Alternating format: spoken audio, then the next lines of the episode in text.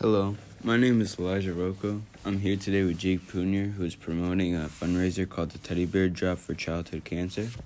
I'm going to talk to him today about his plans for this fundraiser. Hi, Jake.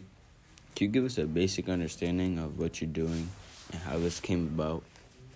Well, Elijah, my team and I are, are doing a fundraiser to raise awareness for childhood cancer. It's called the Teddy Bear Drop. Basically, we are collecting new and unused teddy bears as well as other stuffed toys to give to children who are presently undergoing treatment at the Connecticut Children's Medical Center for various forms of cancer. Wow, that sounds great, Jake. When do you think this will be happening? January 20th at 7 p.m. at Westwood High School gym, so please attend and bring your stuffed animal to donate.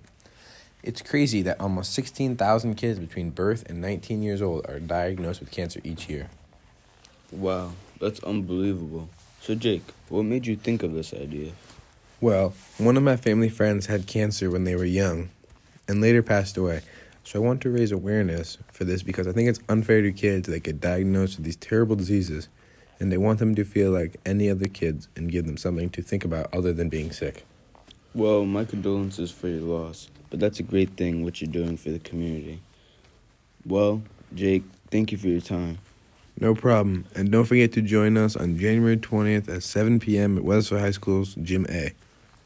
Well, thank you for listening, and don't forget to come and support January 20th. If you can't make it, we are still accept- accepting stuffed animals at the Wethersfield Athletics office.